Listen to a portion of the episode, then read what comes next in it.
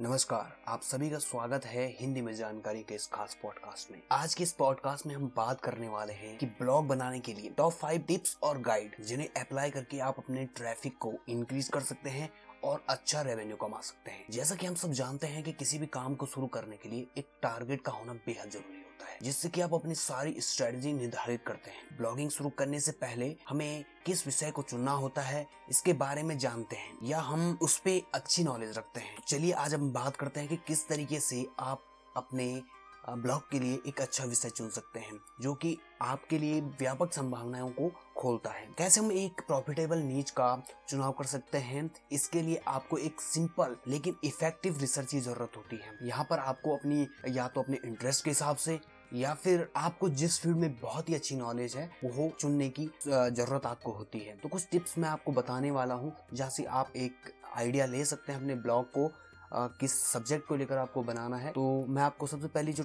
चीज़ बताने वाला हूँ वो है आप गूगल ट्रेंड्स के उपयोग करके गूगल ट्रेंड का उपयोग करके आप यह निर्धारित कर सकते हैं कि किस विषय पर रिसेंट ट्रेंड्स अधिक है। और उस विषय पर आपको सफिशियंट इन्फॉर्मेशन अवेलेबल है या फिर आपको उसके बारे में नॉलेज है, आपके अनुभव उस चीज़ को लेकर है। आपको कभी भी हाई कंपटीशन में नहीं जाना होता। जब आप शुरुआती खास तौर पर जब आप शुरुआत कर रहे होते हैं ब्लॉगिंग में तो आमतौर हम देखते हैं कि लोग काफ़ी इस तरीके के नीच में घुस जाते हैं, इस तरीके के सब्जेक्ट में घुस जाते हैं जहाँ पर पहले से ही हाई कंपटीशन होता है। क्योंकि हाई कंपटीशन काफ़ी ज़्यादा कॉस्टली पड़ जाता है और आपको काफ़ी समय भी इसको देना पड़ता है।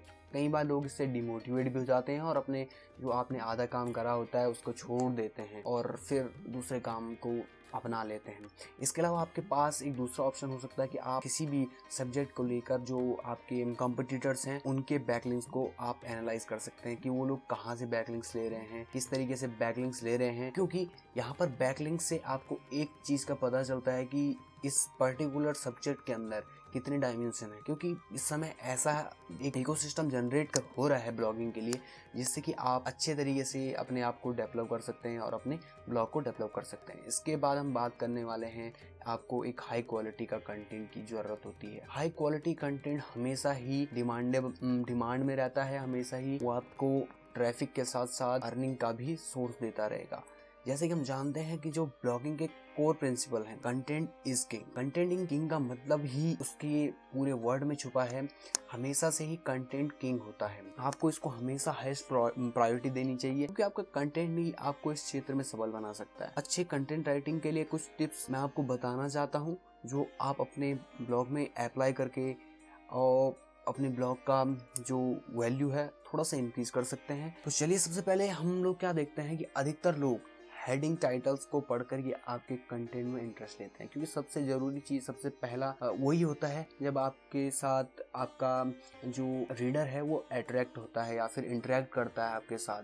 वो अगर आपकी हेडिंग और टाइटल जो है इंटरेस्टिंग होगी तो वो आपके कंटेंट में भी रुचि दिखाएगा, जिससे कि उसकी क्यूरियोसिटी बढ़ेगी और वो आपके कंटेंट को लगातार पढ़ने में और उसको पढ़ते रहने के लिए प्रेरित करेगी। इसके साथ ही आपको अपने टाइटल को लगभग सिक्सटी फाइव कैरेक्टर्स का ही रखने की कोशिश करनी है, क्योंकि ये एस के पॉइंट ऑफ़ व्यू से काफ़ी अच्छा रहता है और आपको अपने जो टाइटल है, उसको काफ़ी अट्रैक्टिव बनाना है। आपका टाइटल कंटेंट की थीम से मैच करता हो, ऐसा नहीं कि आप टाइट कंटेंट बना रहे हो एस के ऊपर और आपका जो टाइटल है वो किसी हॉट टॉपिक को लेकर ही चल रहा है तो उससे क्या होता है कि कंफ्यूजन होता है और आपके, मान लीजिए आपने बहुत ही अच्छा रोचक बनाया है क्लिक बेट बना भी दिया है यूज़र आएगा, लेकिन वो यूज़र जल्दी से बाउंस कर जाएगा, जिससे कि आपको लॉस होगा। इसके साथ ही आपको अपनी हेडिंग्स को छह से सात वर्ड तक लिमिटेड करने की कोशिश करनी चाहिए। छह से सात वर्ड में आपका जो कंटेंट जूस है, वो हेडिंग के थ्रू आपको देना है। इसके साथ आपको यह भी ध्यान रखना है कि सिंपल यूनिक और जो काफ़ी अलग तरीके का आपका जो कंटेंट होगा, उस तरीके की चीज़ों का आपको अपने कंटेंट में यूज़ करना होगा। इसके साथ ही आपका जो सब्जेक्ट है, उसको लेकर आपको कम से कम 40 से 50 कीवर्ड्स को ढूंढना है, यानी कीवर्ड्स की रिसर्च करनी है। उनको आपको अपने पूरे कंटेंट के अंदर, चाहे वो टाइटल के अंदर हो हेडिंग्स के अंदर हो पेज यूआरएल के अंदर हो, सारी जगह उसका इस्तेमाल करना है। आपको यहाँ पर ये सारी चीज़ें आप कर रहे हैं। साथ ही साथ आपको हमेशा ये ध्यान रखना है कि जो आपका कंटेंट हो, वो कंटेंट वैल्यूबल हो, उससे किसी भी तरीके से चाहे वो डायरेक्टली या इनडायरेक्टली आपके यूज़र को, आपके पाठक को वैल्यू देता हो, उसके लाइफ में कुछ एक्स्ट्रा चीज़ें ऐड करता हो इन्फॉर्मेटिव हो, उसके लिए प्रॉफिटेबल हो। यानी कि वो उसे पढ़ने के बाद ये महसूस ना करे कि उसने समय बर्बाद कर दिया। इस तरीके की स्ट्रेटजी अपनाने से आपके साथ वो आगे भी जुड़ा रहेगा। आपको मैं बता दूँ ब्लॉगिंग में आप एक दिन में सक्सेसफुल नहीं हो सकते हैं। यहाँ पर आपको ध्यान रखना है कि जो सेकंड कॉन्सेप्ट जो मेनली लोग भूल जाते हैं, कई बार जो बिगिनर्स होते हैं, वो लोग इसको इग्नोर कर देते हैं, वो है कंसिस्टेंसी इज़ किंग मेकर यहाँ पर कंटेंट किंग है, लेकिन वो कंटेंट तभी किंग है जब आप लगातार एक कंसिस्टेंसी के साथ अपने कंटेंट को, अपने ऑडियंस के साथ प्रोवाइड करते रहेंगे, वो आपके साथ एक बॉन्डिंग उनकी बनने लगेगी तो वो आपके साथ जुड़ेंगे और आपके कंटेंट को अपने मन से प्रमोट करना शुरू करेंगे। यहाँ पर आपको जब भी आप कंटेंट लिखते हैं तो आपको एक और चीज़ का ध्यान रखना है कि आपको अपने कंटेंट में काफ़ी कोशिश करनी चाहिए काफ़ी चीज़ों को आप कवर अप कर लें। कम से कम हज़ार हज़ार, दो हज़ार वर्ड्स का आप अपना कंटेंट लिखें। ऐसा नहीं है कि आपने कंटेंट की लेंथ बढ़ाने के लिए कंटेंट में ज़्यादा कैरेक्टर ऐड करने के लिए आपने कुछ भी ऐड करना शुरू कर दिया। इससे आपको कोई प्रॉफिट नहीं होगा। आपको वैल्यूबल ही कंटेंट को बनाए रखना है। कई बार हम लोग क्या करते हैं कि हम एस का एक कोई बेसिक ट्यूटोरियल देखते हैं, उसमें हम देखते हैं कि कीवर्ड्स का यूज़ करना है। जैसे कि मैंने ऊपर भी आपको, पहले भी आपको बताया कि कंटेंट में आपको क्या करना है कि कीवर्ड्स का यूज़ करना है। तो आपको कई बार लोग क्या करते हैं कि कंटेंट में कीवर्ड्स को बहुत ज़्यादा यूज़ करने लग जाते हैं। हर बात पर वो अपने कीवर्ड को घुसोने लग जाते हैं। ज़बरदस्ती से उस कंटेंट में बिल्कुल ढालने लग जाते हैं, जिससे कि वो पढ़ने में भी भद्दा सा लगता है और आप, जो आपका पाठक है, उसको उसका इंटरेस्ट ख़त्म हो जाता है क्योंकि उसको लगने लग जाता है कि यार ये कंटेंट जो है, वो इसी चीज़ के लिए बनाया गया है कि लोग आपके यहाँ पर आए या फिर आप आप अपने प्रॉफिट के लिए कराए ना कि बल्कि जो आपका पाठक है, उसके प्रॉफिट के लिए। क्योंकि जब तक आप अपने ऑडियंस को, अपनी ऑडियंस को वैल्यू नहीं दोगे, तब तक आपको, आपकी ऑडियंस वैल्यू नहीं देगी। आपको अपनी कंटेंट के अंदर, जब भी आप बॉडी के अंदर या फिर पूरा जो कंटेंट बना रहे हो, उसमें आपको तीन से चार बढ़िया सी रोचक सी इंटरेस्टिंग हेडलाइंस का यूज़ करना है। और लास्ट में जब आप पोस्ट आपका ख़त्म हो जाता है तो आपको हमेशा ही एक कंक्लूज़न के साथ अपने पोस्ट को ख़त्म करना चाहिए। इसके अलावा आप अपने जो पोस्ट को बना रहे हैं, उसमें आपको हाई क्वालिटी के इन्फोग्राफिक्स का यूज़ करना चाहिए। इमेजेस जो हों, वो हाई क्वालिटी की हों। इससे क्या होता है कि जब यूज़र आपके क्वालिटी इमेजेस को देखता है तो एक इफ़ेक्ट उसके अंदर एक पॉजिटिव वेव जाती है, जिससे कि वो आपके कंटेंट को लेकर काफ़ी अट्रैक्टिव रहता है। अगर आप थंबनेल पर या फिर जो आपकी पोस्ट है, उसको इंटरेस्टिंग बनाएँगे तो पाठक को भी आपके कंटेंट में मज़ा आएगा पढ़ने में। वो आपके कंटेंट से ना सिर्फ़ वैल्यू लेगा, बल्कि आपको वैल्यू भी देगा, क्योंकि उसको एक अच्छी चीज़ मिल रही है। जब आपको अच्छी चीज़ मिलती है सिंपल सी बात है, आप उसको भी बदले में अच्छा कंटेंट ज़रूर दे, देना चाहिए आपको। अब यहाँ पर आप देखते हैं कि किस तरीके से आप अपने जो इमेजेस हैं इन्फोग्राफिक्स हैं, उनको कैसे इंटरेस्टेड बना सकते हैं। यहाँ पर आपको ये ध्यान रखना है कि आप कम से कम वर्ड्स का यूज़ करें अपने इमेजेस के अंदर। कम से कम का मतलब ये है कि आप इस तरीके के वर्ड्स का यूज़ करें कि आप जो मैसेज देना चाहते हैं, वो भी आपके रीडर तक, आपके जो, आपकी जो ऑडियंस है, उस तक पहुँच जाए। और आपका जो रीडर है, वो उस चीज़ को समझ भी जाए। इसके बाद बात आती है कि आपने कंटेंट लिख दिया, आपने अपनी इमेज का ऑप्टिमाइजेशन कर दिया बेसिक एस आपने अपनी पोस्ट का कर दिया। लेकिन अब जब बात आती है कि आपने सब कुछ कर दिया पोस्ट को पब्लिश भी कर दिया, लेकिन आपके पास विजिटर एक, जो इनिशियल टाइम होता है, उसमें नहीं आता है। इसके लिए आपको क्या करना होता है? क्योंकि जब हम शुरू करते हैं तो हमारे पास ना ही कोई ब्रांडिंग होती है, ना ही किसी भी तरीका हमारा नेटवर्क होता है। हमें खुद से या तो हम नेटवर्क बिल्डअप करते हैं या फिर किसी दूसरे का नेटवर्क को यूज़ करते हैं। लेकिन अगर मान लीजिए आप शुरुआती हैं तो आपके पास ऑब्वियसली किसी भी तरीके का नेटवर्क अवेलेबल नहीं होगा। तो यहाँ पर आपको क्या करना है कि जो आपका कंटेंट है, उसे सोशल शेयरिंग के ज़रिए पहुँचाने की कोशिश करना है।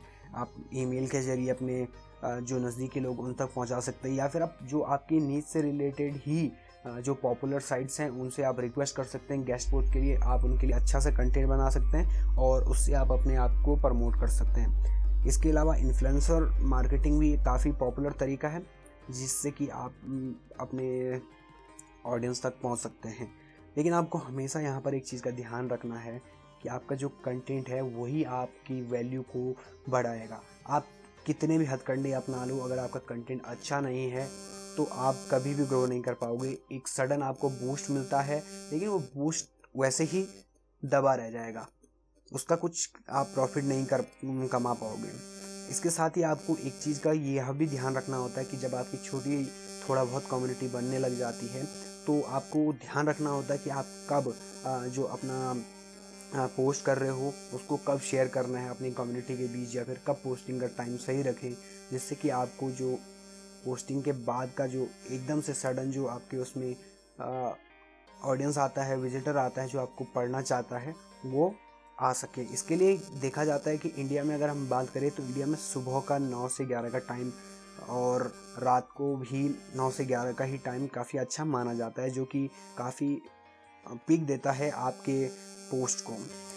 ये सारी चीज़ें आपने इस पॉडकास्ट में जान ली हैं, लेकिन इसके अलावा मैं आपको बता दूँ कि आपको और भी कुछ फंडामेंटल्स का ध्यान रखना होता है जो काफ़ी बेसिक सी चीज़ें होती हैं जैसे कि हमने ऊपर बात करी कि जो दो मूल सिद्धांत हैं ब्लॉगिंग के कंटेंट राइटिंग के कि आपको लगातार सबसे पहले तो आपको अपने कंटेंट को वैल्यू देनी होगी दूसरा आपको लगातार अपना कंटेंट यूज़र तक पहुंचाना होगा। तो इन दोनों चीज़ों को मिलाते हुए रह, चलते रहना है और समय के साथ अपने कंटेंट को भी अपडेट करते रहना है। इससे जो इन्फॉर्मेशन आपने पिछली पोस्ट में दी थी, वो कभी भी ख़त्म नहीं होगी। क्योंकि आप क्या करते हो कि अपडेट का मतलब ये नहीं है कि आप उसमें से जानकारियों को बदल दो या फिर उसको, उसका जो फ्लो था उसको चेंज कर दो। इस तरीके से नहीं, आपको उसमें जो नेसेसरी चीज़ें होंगी समय के साथ, वो आपको करनी होंगी। आपको यह ध्यान रखना बेहद ज़रूरी हो जाता है कि आपका कंटेंट जो है कि टाइम के साथ यूज़लेस ना हो जाए। उससे आपका कोई प्रॉफिट नहीं होगा, आप चाहे हज़ार पोस्ट अपने ब्लॉग पर डाल दें क्योंकि जो पुरानी पोस्ट हो जाएगी वो तो आपके लिए यूज़लेस हो जाएगी। तो इसलिए आपको हमेशा अपने कंटेंट को अपडेट भी करते रहना चाहिए टाइम टू टाइम इसके साथ ही अब आपके पास धीरे धीरे कम्युनिटी बिल्ड हो जाती है तो आपको क्या करना होता है, उस कम्युनिटी को जोड़ना होता है, एक संजोने की कोशिश करनी होती है। इसके लिए आप पॉपअप्स के ज़रिए कॉल टू एक्शन के ज़रिए चैट बॉक्स के ज़रिए उनके साथ या फिर कमेंट बॉक्स के ज़रिए आप उनके साथ कन्वर्सेशन बिल्डअप कर सकते हैं। धीरे धीरे आप उनके साथ जुड़ सकते हैं और अपने ब्लॉग को ग्रो करवा सकते हैं। तो ये सारी चीज़ें हैं जिनसे आप अपने ब्लॉग को ग्रो करवा सकते हैं शुरुआती समय में और अच्छा रेवेन्यू पाने के लिए आप एक ब्रांड को सेट कर सकते हैं। उम्मीद करता हूँ आपको ये जानकारियाँ पसंद आई होंगी। अगर आपको ये जानकारियाँ पसंद आती हैं तो भाई हमारे चैनल को फॉलो ज़रूर करना और ऐसी ही जानकारियों के लिए हमारे साथ जुड़े रहिए। अगर आपको और कुछ सवाल करना है तो आप कमेंट के ज़रिए आप ये सवाल मुझसे पूछ सकते हैं, मैं आपके सवाल का ज़रूर जवाब देना चाहूँगा। इसी के साथ आज की इस सेशन को ख़त्म करते हैं, धन्यवाद।